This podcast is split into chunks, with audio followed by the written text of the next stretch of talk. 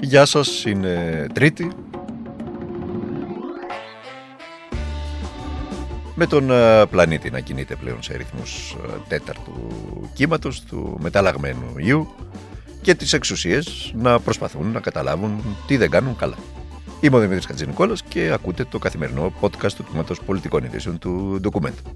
Για να αντιληφθούμε τι σημαίνει μπερδεμένες εξουσίες, ακούστε για παράδειγμα τον Έλληνα Υπουργό Υγείας, τον κύριο Βασίλη Κικίλια. Έχουμε ένα πολύ μεγάλο αριθμό εμβολιασμένων συμπολιτών μας. Τρέχουμε ένα πρόγραμμα εμβολιασμού πολύ επιτυχημένο. Παραμένουν ακόμα κάποιοι συμπολίτες μας οι οποίοι δεν είναι εμβολιασμένοι, ειδικά στις πιο αδικημένες ομάδες που είναι αυτές των πιο νέων σε ηλικία συμπολιτών μας που άνοιξαν και τελευταιε στη δυνατότητα να κλειστούν ραντεβού και να γίνουν εμβόλια. Και, και έχω ευχάριστα νέα σήμερα να πω. Και τον 60 πλάς. Και υπάρχουν, και αυτό είναι το θέμα το, στο οποίο εγώ θέλω να επικεντρωθώ και να μείνω, κύριε Οικονόμου. Υπάρχουν ακόμα κάποιοι συμπολίτες μας, όχι πολλοί, γιατί πλέον είμαστε πάνω από 75% σε κάλυψη εμβολιασμούς σε ηλικίε από 60 ετών και πάνω. Mm-hmm. Και ανεβαίνει, συνεχίζει να τσιμπάει και να ανεβαίνει αυτό. Θα σας πω τα στοιχεία σήμερα. Όλα καλά δηλαδή.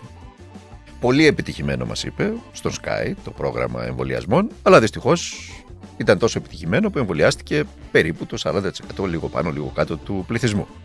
Εξαιρετικό το πρόγραμμα εμβολιασμών μας είπε, αλλά δυστυχώς οι πιο νέοι δεν εμβολιάστηκαν, πάλι μας είπε, ενώ και στους πάνω από 70 υπάρχει και ένα ψηλό προβληματάκι. Αλλά κατά τα άλλα είναι εξαιρετικό το πρόγραμμα. Με απλά ελληνικά, σκεφτείτε να μην ήταν και επιτυχημένο το πρόγραμμα, τι θα γίνονταν.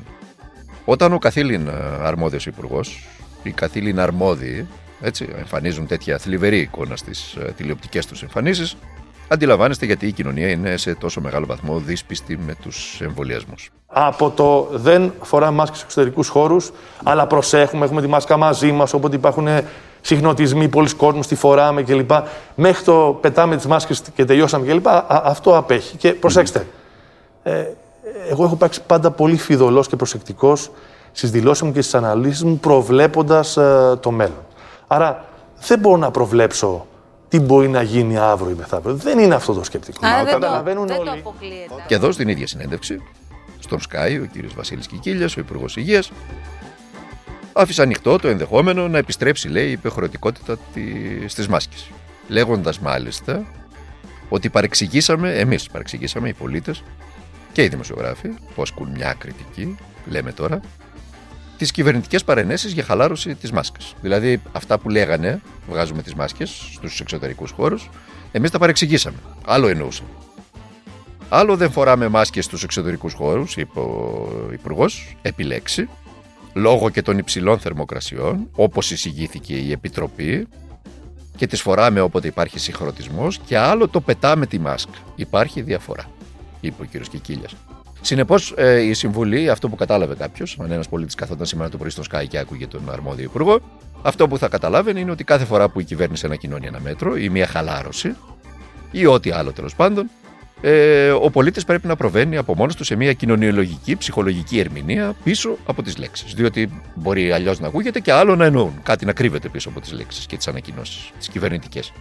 Μπορεί άλλο να λέει ο Υπουργός ή η Επιτροπή ή ο Πρωθυπουργός και άλλο να εννοεί Μπορεί να καταλαβαίνουμε λάθος το μήνυμα, ρε αδελφέ. Για να σοβαρευτούμε όμως. Ε, η αλήθεια είναι μία και την είπε ε, ο υπεύθυνος τύπου της ε, μείζωνος αντιπολίτευσης, ο κύριος Νάσος Ηλιόπουλος.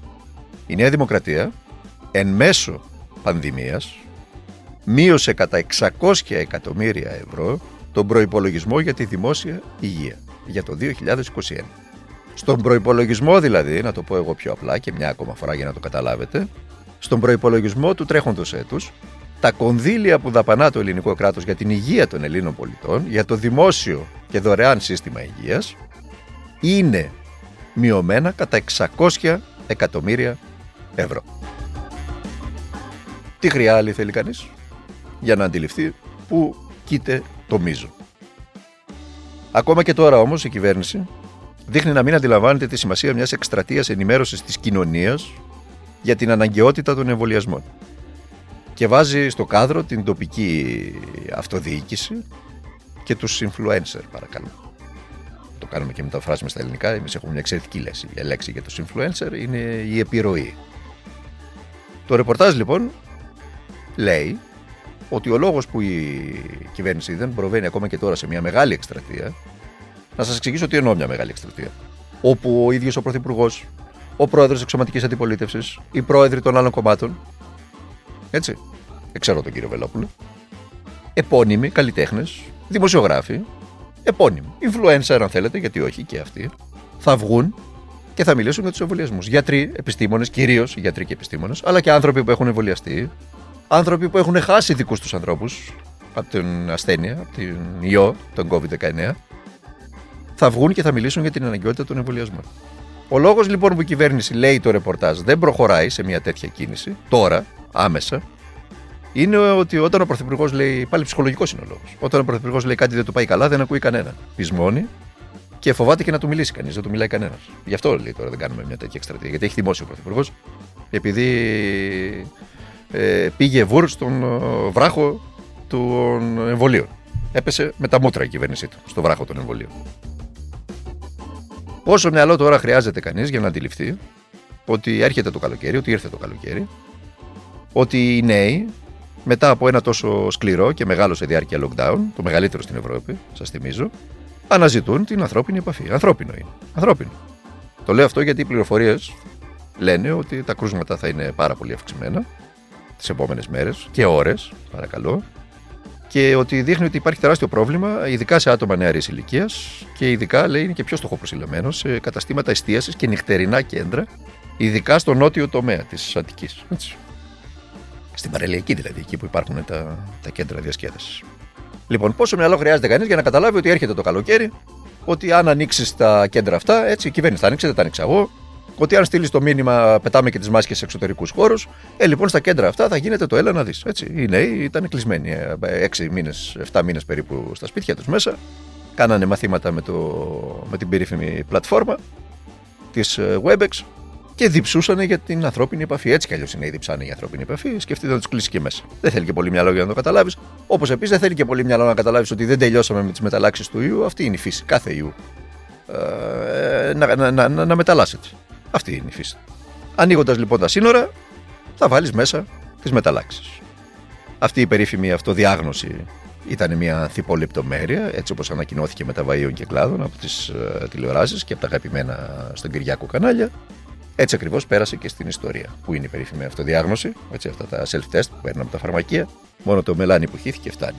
Ουσίας κάναμε μια τρύπα στο νερό δεν ήταν τίποτα άλλο παρά ένα μέσο για να σπρώξεις σε κάποιους ε, ημέτερους μία ακόμα απευθείας ανάθεση. Έτσι, μην γελιόμαστε, με ελάχιστο κοινωνικό πρόσημο.